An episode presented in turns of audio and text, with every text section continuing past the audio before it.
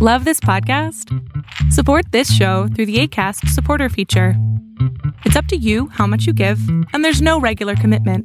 Just click the link in the show description to support now.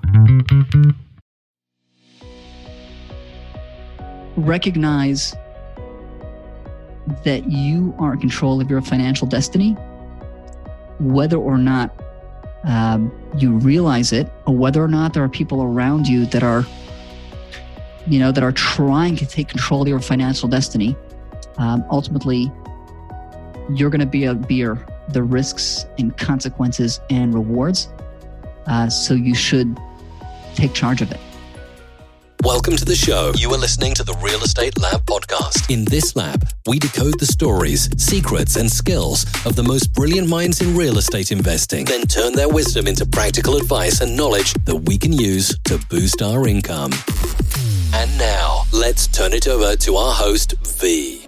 It's a great day to be alive and to invest in real estate. My name is V Ku, and you're now listening to my show, the Real Estate Lab Podcast. Hey, it's the third week of the new year. Are you on track with your goal? What is your goal for 2020? Mine is to buy a mobile home park this year. If I can support you and your goal in any way, hey, please do not hesitate to reach out to me you can get to me at v at realestatelab.live or you can simply schedule a call at www.callwithv.com. All right, our guest for today came highly recommended by Yonah Weiss. He is the founder of 401kcheckbook.com, which give investor like yourself direct control over your retirement funds. He's also the founder of agentfinancial.com a company that specializes in tax strategy, entity, and financial services to real estate professionals. Before the launch of his company, ReSure LLC, our guest served as director of Cometrics Partners. Our guest today is Mr. Bernard Reisz. In today's episode, we will discuss about a tax that you might have to pay and are not aware about. If you're using a self directed IRA to invest in real estate, pay attention. If you have any kind of retirement account or QRPs, qualified retirement plans, make sure to pay close attention to this episode.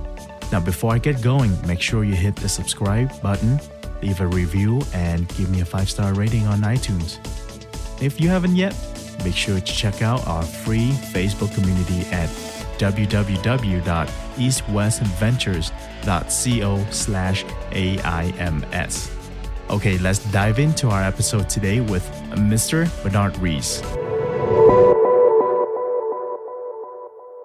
Hey, welcome to another episode of the Real Estate Lab podcast. We have an awesome, awesome guest today. He is so special. He has so many titles that I don't even know where to begin with.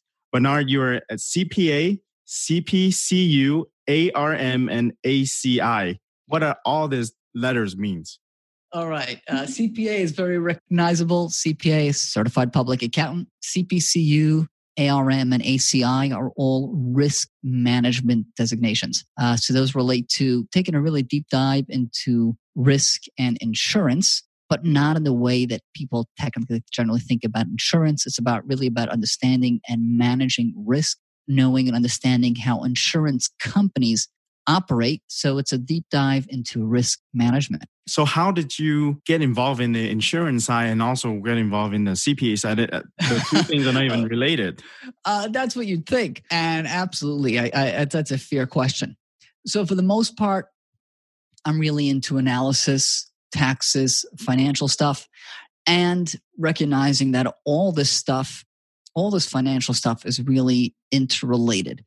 And there really is a very specific tax aspect to this uh, because insurance companies actually have some really, really great tax advantages. Uh, so, insurance companies get to do some pretty cool stuff. We could probably do a podcast uh, about that in its own right. Uh, but the idea is to sum it up in a really, really, in a nutshell. Uh, when you pay your insurance premiums for your liability insurance, uh, the company takes in, say you pay $1,000 in premium. Uh, well, the company took in $1,000, the insurance company, but they may only pay that out never or over 20 years, 30 years, right? Insurance company takes in hundreds of millions of dollars of premium um, each year and, or billions of dollars um, with the expectation that they're going to pay some of it out over time. But guess what? They get to take a tax deduction this year for just about all of that money. So you take in a billion dollars of revenue, but you don't pay taxes on it this year because you tell the IRS this is money is not really profit because our actuaries tell us that over the next 50 years we're going to have to pay out a big chunk of this. So therefore they get a tax deduction. They don't have to recognize that revenue. Um, so insurance companies are really neat for a tax purpose. And frankly, that's really how I got into this in the first place is really to, from the tax side. But to really do anything properly, uh, you got to understand every component of it. And for that reason, I had to learn and master every nuance of insurance and risk management. So, how do we on the real estate side uh, do the same as the insurance company? What are the some of the vehicles that you have been uh, studying and you see that is it really is an awesome strategy to uh, shelter some of this tax. Yeah, there are so many different vehicles and so many different real estate strategies. I think you know perhaps the good ones to focus on are qualified retirement plans and self-directed IRAs. But of course, in different scenarios, you know, real estate investors, we may be talking about using S corporations, C corporations, and other entities and other tax strategies, be they 1031 exchanges, cost segregation, uh, you know, so many different things that real estate investors can use or should consider using. Uh, but everybody's got a different investor profile. But you know, tax shelter retirement accounts really apply to everybody, especially to people that are considering investing passively in real estate. For those people, what they have to think about are QRPs, uh, self directed IRAs. Uh, and I think that's a good topic that should appeal to the broadest array of listeners. So for QRP and self directed IRA, is QRP just a fancy name for solo 401k? That is a great way of presenting it. Uh, technically, it isn't. In practice, it is. Um, and I'll explain to you what I mean by that. Uh, QRP really stands for Qualified Retirement Plan, uh, which encompasses just potentially an infinite number of tax sheltered accounts. Uh, so, just some examples of qualified retirement plans are 401k plans, defined benefit plans, cash balance plans, profit sharing plans. So, there really are so many types of qualified retirement plans. And in the industry, that's abbreviated as QRP. But when it comes to using qualified retirement plans for real estate, to my knowledge, anybody that's talking about using a QRP is talking about using a solo 401k. Even though, you know, they may not call it a solo 401k, uh, what's being discussed is a solo 401k. So while QRP again can technically refer to almost any type of retirement plan, uh, when we talk about the real estate investment arena, uh, we're talking about solo 401k.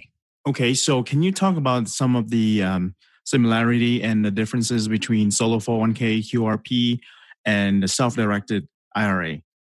Yes the you know there are a lot of similarities but there are some very important differences. And qrp 401k uh, you know has some benefits over using an ira at the same time you have to qualify for that.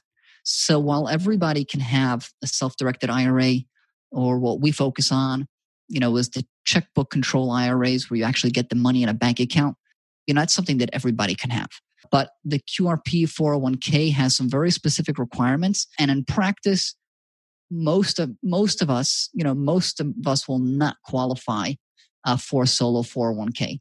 More Americans than ever do qualify for it. And if you qualify it, you definitely want to use a solo 401k. But for everybody out there, for everybody, a self directed IRA can work. So let's talk a bit about what each of those are and what it takes to qualify for each one of those. And, and if I may ask you, V, uh, do you have any ex- prior experience with uh, QRP 401k? Not for uh, not 401k or QRP, but self-directed IRA for sure. I've been doing this for about 10 years now, and uh, I've sent a num- numbers of people over to a custodian here in town to set up the self-directed uh, account to lend money out. And have you do you have any experience with, uh, you know, checkbook 401k checkbook IRA? So an IRA it actually gives you direct control of the money in a bank account. Yes, and uh, I learned very quickly that I don't want to keep on doing that because if you do something wrong where you do a prohibited transaction, uh, your IRA account is done. Yes, that is, and that's true. That's a great point. One thing that everybody's got to be aware of uh, when using any of these types of accounts are the prohibited transaction rules. So whether you're using a 401k or some self-directed IRA structure, uh, you've got to be aware of the prohibited transaction rules. Um, in practice, uh, well, not a, it, you know, an IRA. Actually, this is one of the good areas to talk about. One of the benefits of the 401k over the IRA. So, in an IRA, if you engage in a prohibited transaction, that's kind of broken the IRA. That's it. It's not an IRA anymore. But inside of 401k, if there is an inadvertent prohibited transaction, it can be corrected. So in an IRA, prohibited transactions cannot be corrected. In a 401k, prohibited transactions prohibited transactions can be corrected and so there's much much much greater safety uh, when using a checkbook 401k versus using an IRA. And okay. So how do you correct a, a mistake like that in a 401k? So in a checkbook 401k, you're able two things. You're able to kind of just undo it you're able to undo it. And the tax, potential tax um, on it is 15%, kind of as, whereas in an IRA, it just, it's the end of the IRA when the prohibited transaction happens. And have you ever seen any prohibited transaction? You know, maybe it's not a question to be live with, but you know, what kind of prohibited transactions are are you concerned about that can show up inside of an IRA? Well, what I, what we were trying to do before was that I understand you cannot loan money out vertically. So you're you to your child or to your parents. Uh, you can do sideways to your brother and your cousins. So we actually went to. So my business partner and I we went to different workshops to learn in depth about self-directed IRA about 10 years ago. And the rule has for prohibited transaction, I believe are still the same, but uh, the tax code changed. So a lot of things I'm not up to date mm-hmm. anymore but we were just trying to see it. there are clever ways to to play with the tax code since it's so much out there. I'm sure you can find some loophole that you can play with it, and you can um, get the money out of the IRA account sooner without paying you know penalty. And, did you and and I guess you learned when it comes to prohibited transactions, uh, it's always worth erring on the side of caution it's just not worth taking chances with the prohibited transaction rules.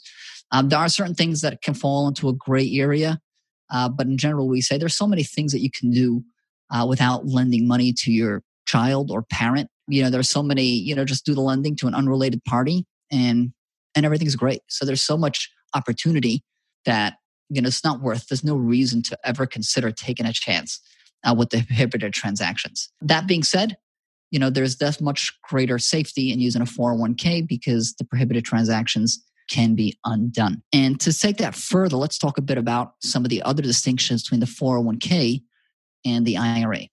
So, an IRA is something that just about any American can have, but a checkbook 401k has to be tied to a business.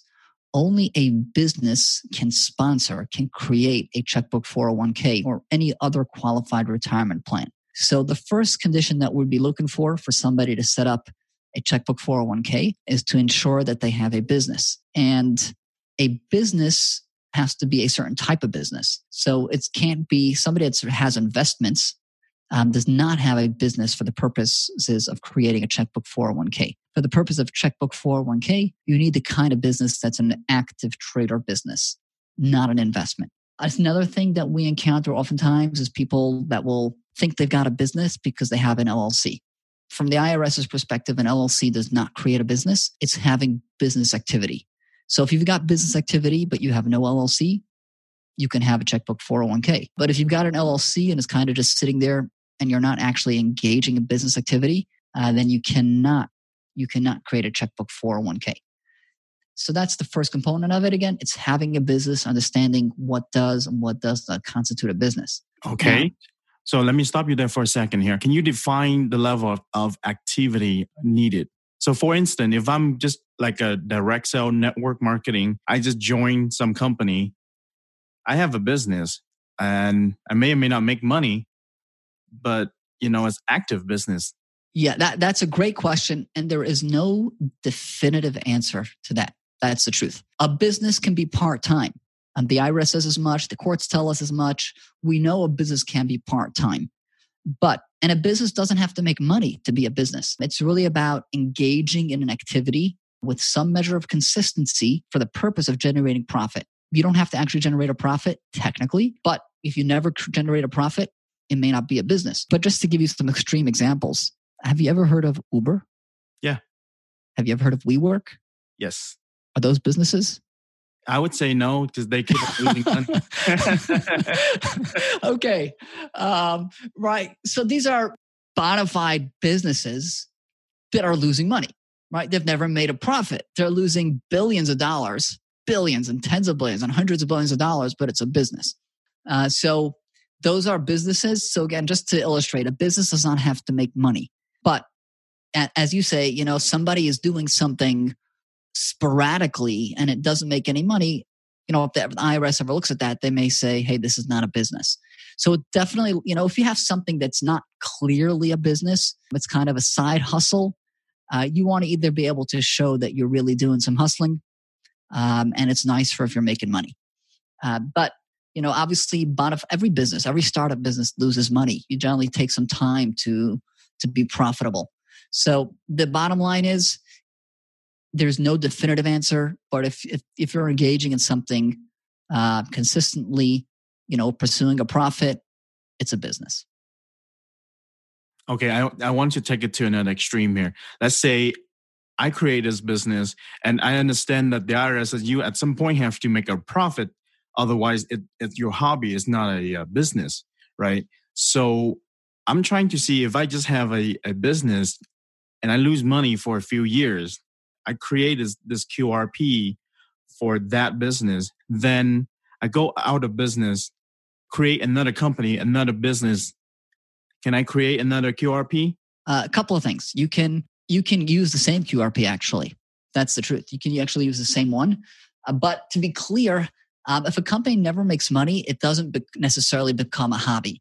The hobby rules are there to give the IRS the ability to look at something and say this was never a business. But right, WeWork almost ran out of money.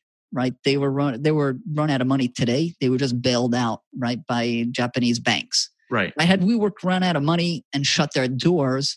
Um, the IRS could never have come to WeWork and said, "You're a hobby." your 401k plan is was not a 401k plan. You were not entitled to any business tax deductions all right? If some if the irs says something is a hobby you lose all your business tax deductions. You lose so many things.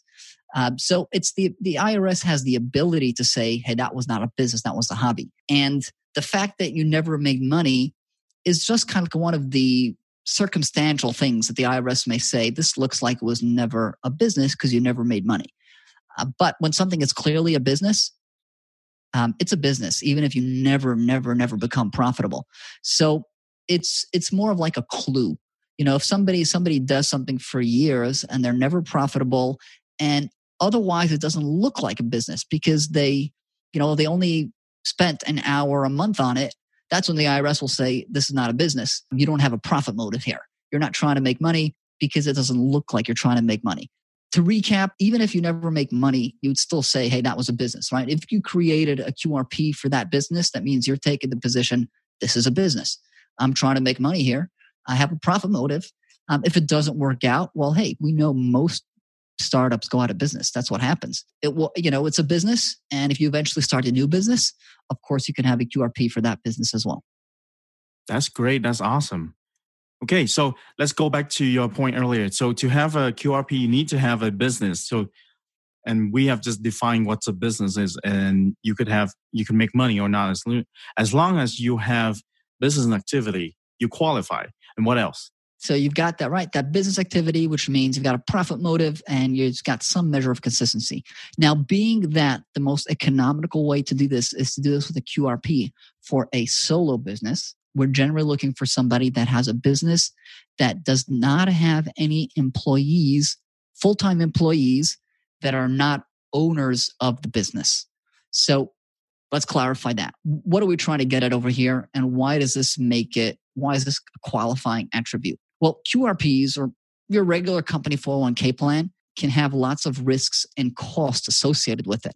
There's a lot of compliance work that has to be done for your standard QRP.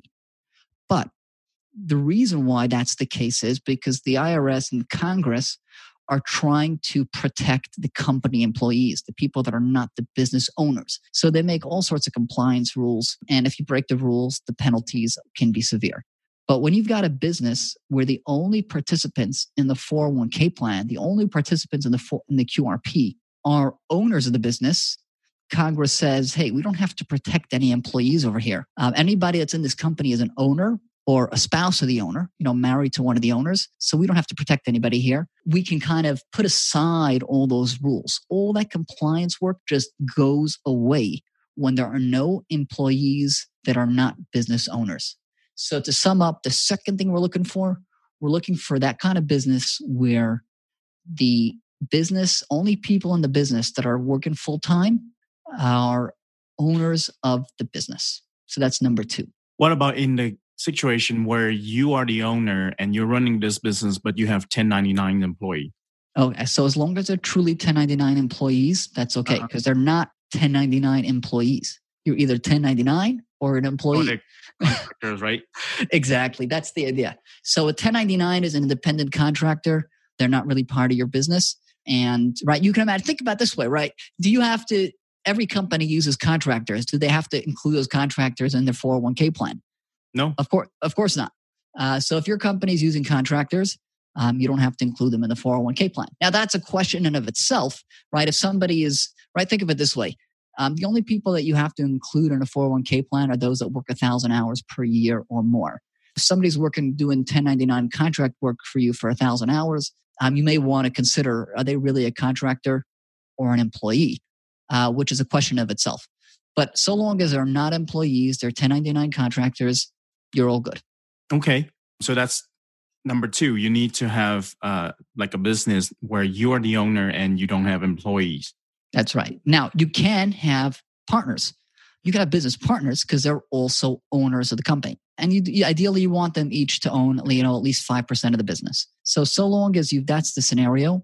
Um, again, if you have part-time workers that do less than a thousand hours per year, you can have that solo QRP. So that's really it, the two requirements. And again, with today's side gig economy, more Americans than ever can have the solo QRP. At the same time, I venture to say most Americans still cannot because you have to have your own biz trade or business and not have any employees. So while we set up these checkbook solo 401ks and we want to set them up for as many people as we can, um, it's very important to be cautious about getting these set up if you're not a good fit for it. Have you ever seen anyone screw up so bad where a 401k is, you know, they just have to pay the penalty, the 15% penalty consistently? Oh, absolutely not. I have never seen that. Um, I've seen things that should not have been done, but I'm going to leave that uh, for off the air discussion. I was going to ask you just you know see what's the most creative way someone have came up with to you know use this QRP. Yeah, it's not. There's not. It's not that there's so much room, you know, with the creativity side, because when the the rules there are fairly clear, um, and and we feel it's not worth taking chances with them. Um, it's not worth taking liberties of this, and it's almost like uh, a total. What shall we say? Cognitive dissonance. You know, people. If you want to engage and you know people that use a qrp it means to say hey i want to pay play by the rules. I want to look at the tax code and look at what the tax code gives me and within the rules of the tax code maximize what i can do. If somebody's the kind of person that just wants to break the law um, you know there are a lot of other things that they can do. Using qrp means to say hey i'm the kind of person that wants to play within the rules and i don't want to have risk with the irs i want to do what is legal and within that world do the most that I can. So within the QRP, what kind of tax liability are we talking about here? What do we have to pay Uncle Sam's here? Okay, so awesome question. So QRP is actually going to have, you know, when I think about any kind of tax vehicles out there, it's the one with the absolute least high tax liability. For the most part, QRPs, right, they function very much like IRAs in the sense that you get tax deductions if you use a, you know, tax deductible QRP, and if you use a Roth QRP, uh, you don't get the tax deductions, but all earnings are forever tax free. Uh, so for the most part, using QRP, you have no tax liability. Very much very similar to IRAs, but it has some substantial tax benefits over an IRA, particularly uh, within the real estate investing arena. Uh, so the first tax benefit is you can get much greater, uh, just whatever you can do in the IRA world. Inside of QRPs, you can just magnify that. So with an IRA, Roth IRA, traditional IRA, uh, the most you can put in on an annual basis is $6,000. Uh, whereas with a QRP, you can put in 56K. So think of it as IRA tax deductions or Roth IRA on steroids. Uh, so it's it's just much much more powerful. The magnitude is much greater than an IRA.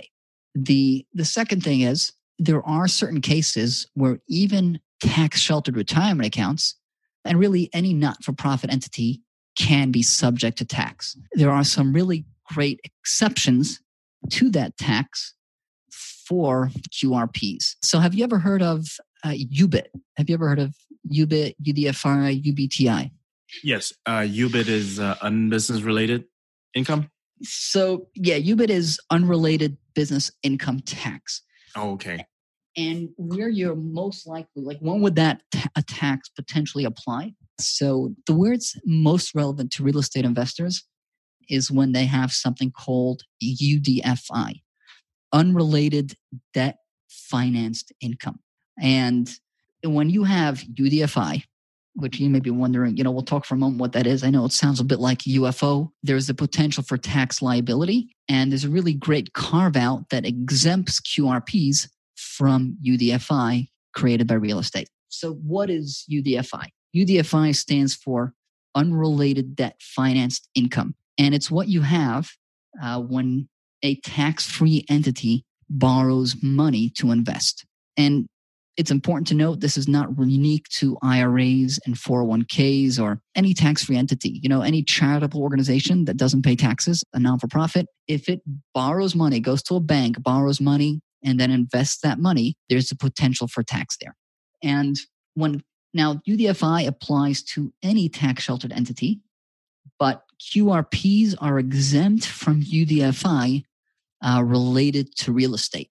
So a QRP, 401k, or whatever we're going to call it, if it borrows money for a real estate investment, there is no UDFI. But if an IRA invests money, you know, in real estate using borrowed funds, it, there is a potential for UDFI there.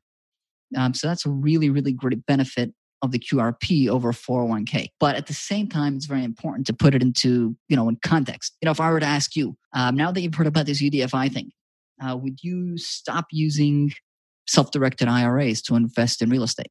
Mm, depends. And what would it depend on? You know, what, what would your thoughts be on that? What would it What would it hinge on? I'm not sure. It's just a lawyer answer that, that I learned. okay, yes, you can never go wrong with it. Depends. Uh, and and here's the thing. Let's put this into into context. Um, you know, how does UDFI work? Um, and there are a couple of layers of this, but the first and the most important thing to point out is as follows understanding how UDFI is calculated. So if I were to tell you, you can, you know, you've got $100,000 in an IRA. So first question to you is you're going to invest in real estate.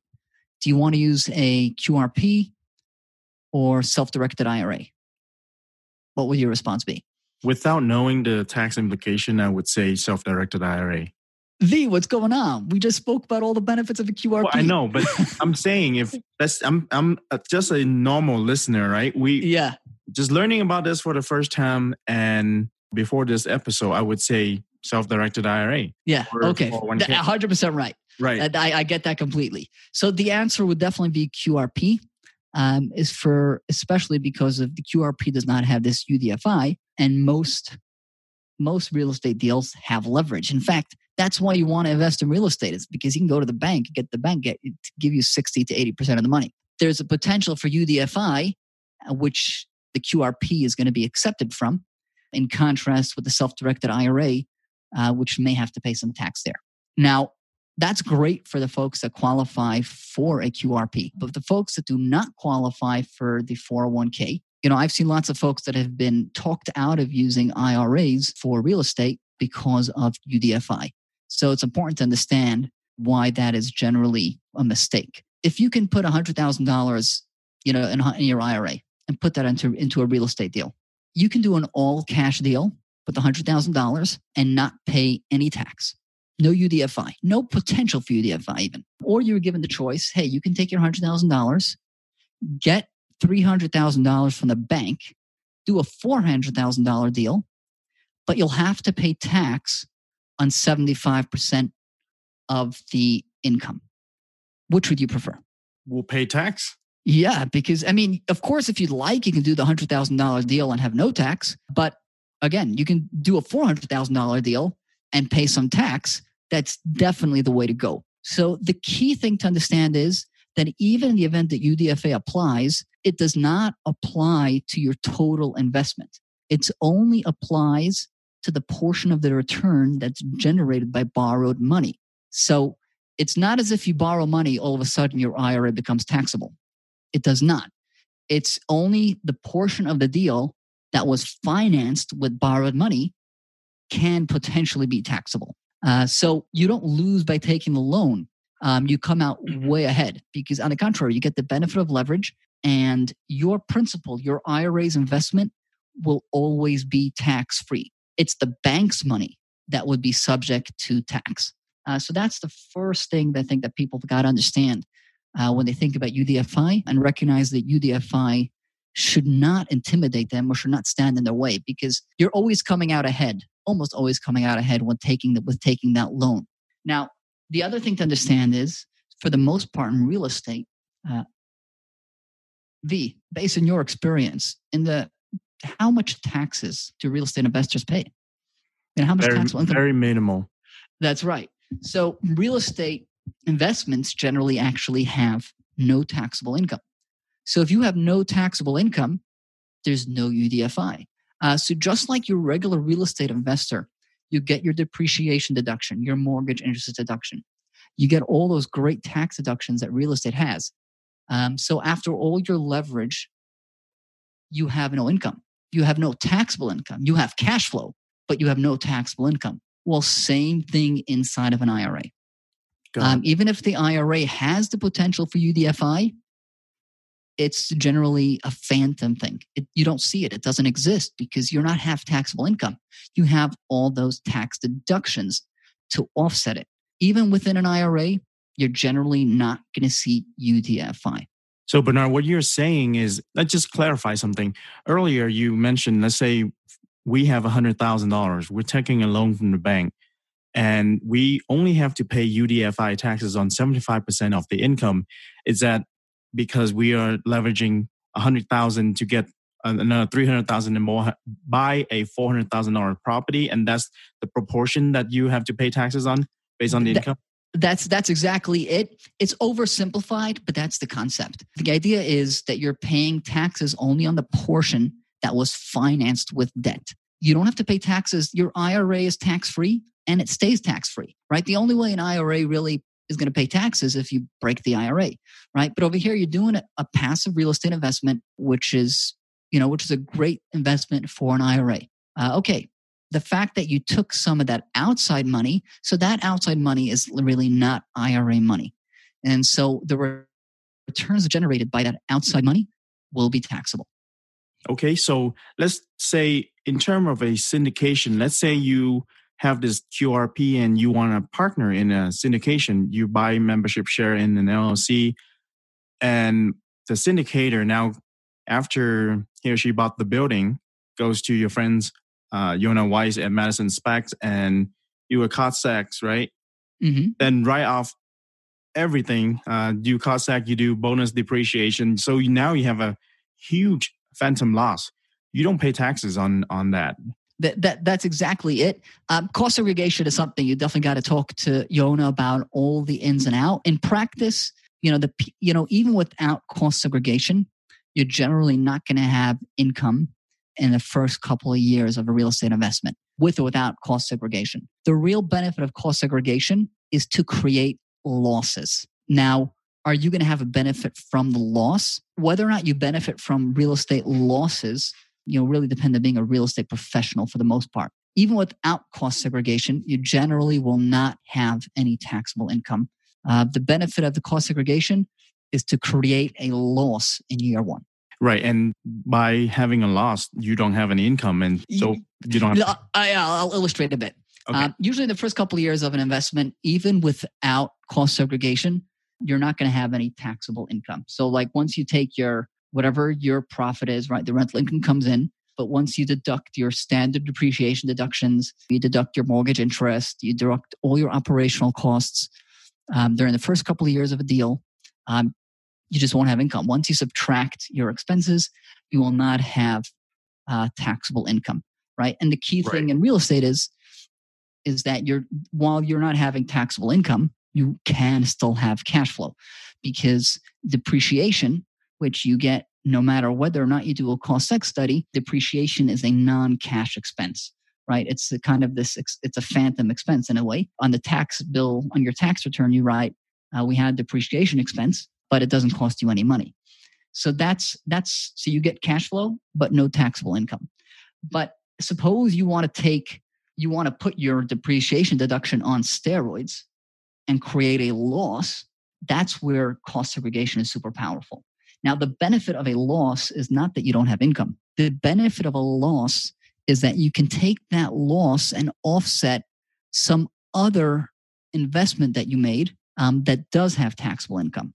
Or you may be able to take that loss and offset your W 2 income or your business income not every investor, um, this is a subject of itself, but only certain people are positioned to take advantage of real estate losses. And I guess I'll clarify there's something called passive activity loss limitations, uh, which means to say is that unless you're a real estate professional, um, you can only use real estate losses to offset real estate income. So if you the only way for somebody that's not more or less full-time real estate to benefit from real estate loss is if they have other real estate, other passive real estate investments that have taxable income. Um, otherwise, the loss is suspended, and you know get no current benefit from that uh, from that real estate loss. Does that make sense? Yes, totally. I'm trying to see if there are other ways that um, someone who is trying to invest in a syndication has to uh, pay attention to in terms of using the QRP in a syndication? So it's it, think of it as very much like using um, an IRA, except you do not have to have a custodian involved. There is no requirement whatsoever to have a custodian. So an IRA, it's in the tax code, needs a custodian.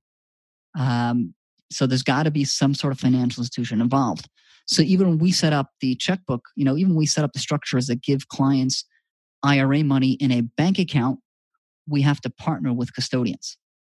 Um, in contrast, 401k, there is no requirement for a custodian to be involved at all. Um, so it's actually, in a way, much more streamlined than using any type of IRA because you're definitely going to get the money in a bank account. Uh, there's no need to get any custodian counter signature. You don't have UDFI.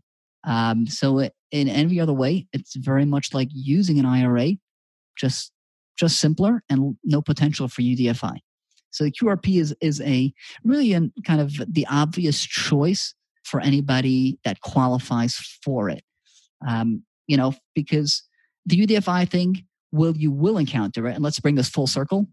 Um, will you will encounter UDFI um, on a real estate syndication is on the exit at the disposition um, is where there's the greatest potential for encountering UDFI. Uh, because at that point, you know, in a successful syndication, um, right, you're going to exit after five to seven years. And the idea is that you're going to sell for much higher price than you actually paid. So at that point, you're going to be looking at a, at a gain, at a taxable gain. And again, with potentially to the IRA investor, it's going to be taxable to the extent that borrowed money is in the deal. Uh, whereas to the QRP investor, there won't be no tax whatsoever. So everything is then just tax defer until you cash out. With an IRA investor, during the first couple of years, um, you're not going to see any UDFI. If you stay in the deal long enough, um, there definitely is the potential for UDFI. Um, but certainly at the disposition of the asset, uh, when the asset, when the deal is actually exited and the you know and the partnership wraps up, uh, right at that point you're planning to show in the K1, you're planning to show that you sold it uh, for a gain. Uh, that's where uh, you're going to be looking at UDFI for an IRA investor, and a QRP investor will not have any of that UDFI. Right. So after everything you have just explained right now, it seems like it's very easy to get into a QRP I mean, just based on the all the reason that you explain and all the things that you need to do to qualify. It seems like it's not much for for you to qualify. So why would someone still do self-directed IRA over QRP? If you can qualify for the QRP, you certainly, you know, in almost all scenarios, that's the way to go. Uh, there is one other one other factor, you know, perhaps, but this is not the answer. This is not going to answer your question because it just doesn't explain enough why people are not using QRP. Uh, but that is Roth IRA money cannot be rolled over to a uh, 401k or QRP. So if people have money in a Roth IRA, um, it's got to be the investment has to be made through a Roth IRA. Uh, but in any other scenario, if somebody does qualify or can qualify, uh, they certainly should. Now, it's it is easy to qualify. You know, obviously, if somebody's got a business already going, they qualify. If somebody wants to qualify, it does mean that they have they're probably going to have to change. They're going to have to be do something for that. They have to start some sort of business. Uh, now, today, it's easier than ever to have a business, right? You know, how many you know, if I, you know, if I had to ask you how many of your friends are doing some sort of side hustle um, or a full time hustle, you know, gig economy, freelancing, Amazon, Etsy, uh, you know, some sort of something in the sharing economy, be it ride sharing, consulting. Um, there's so much opportunity to have your own business. Um, and it's something that people should consider doing for so many tax and financial reasons. But if they don't have it already to qualify for QRP, 401k, um, they're definitely going to have to do something. And some people you know, to each their own. And everybody, some people of you know, don't want to change what they're doing. Some people do want to change what they're doing. Yes, by all means. If somebody can qualify um, and wants to take action and qualify for a checkbook 401k, power to them.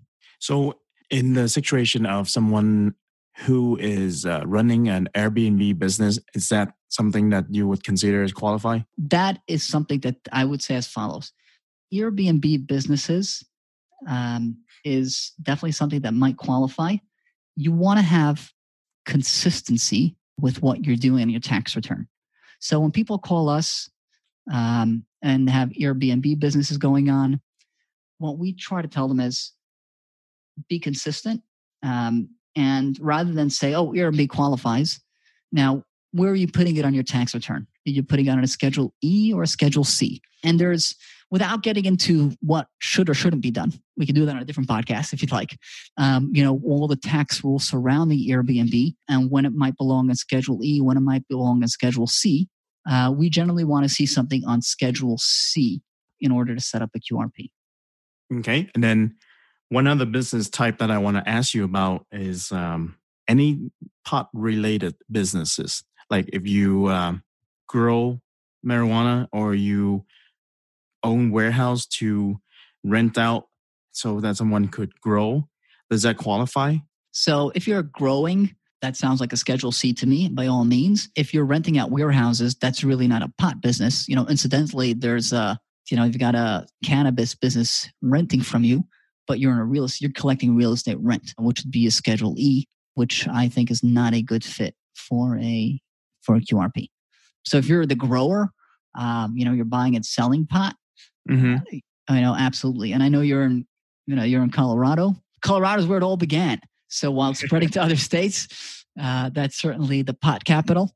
So by all means, you've got a pot related business. Uh, it is a business. And it's really cool because think of this way at the federal level, right, pot is still illegal. right? It's only the states that have allowed it. So it's really cool to realize that, hey, this is a business and we're to, we're using federal rules, right? To a QRP 401k is a federal concept, but this has precedent.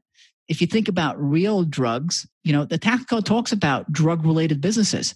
Um, and even uh, Al Capone, I think when they got him, they locked him up. You know, when he was doing, they were drug running and maybe during prohibition selling alcohol, they took him on tax evasion. But even a drug dealer in general is, is, is entitled to tax deductions. Um, it's a business. You know, the fact that it runs afoul of certain federal laws doesn't mean it's not a business. This is so great. This is awesome. I've not ever heard that before. Yeah, I- am serious. Tax code talks about this. And yes, if you are running an illegal business, it's still a business. Um, and you got and you have to pay taxes, right? The fact that you have a pot business, which is illegal, doesn't mean you don't have to pay taxes. You have to pay taxes. The IRS can come to you for tax evasion if you don't pay taxes on your, you know, on your drug running and your uh, drug dealing. Uh, so pot business is a business. Oh man, this is so great, Bernard. One last question before I let you go. What is your most favorite success or mindset quote? Can it be my own quote? Sure. Gotta distill this into like one pithy sentence. But can, what I'd say is recognize that you are in control of your financial destiny, whether or not you realize it, or whether or not there are people around you that are, you know, that are trying to take control of your financial destiny. Ultimately, you're going to be a beer the risks and consequences and rewards. Uh, so you should take charge of it. Awesome. Thank you so much for your time, Bernard. This has been great. I learned a lot, and I certainly did not know that, uh, you know, a drug business, just related business, uh, can you kind of write off the tax and get deduction. That was awesome. Okay. Awesome to have been on the show. Uh, v, thanks so much for having me on. And I'm looking forward to hearing the recording and hearing future episodes. Awesome. That's the end of the show. Don't forget to subscribe, leave a five stars rating and review on iTunes for the Real Estate Lab podcast. Until next time, have a prolific week.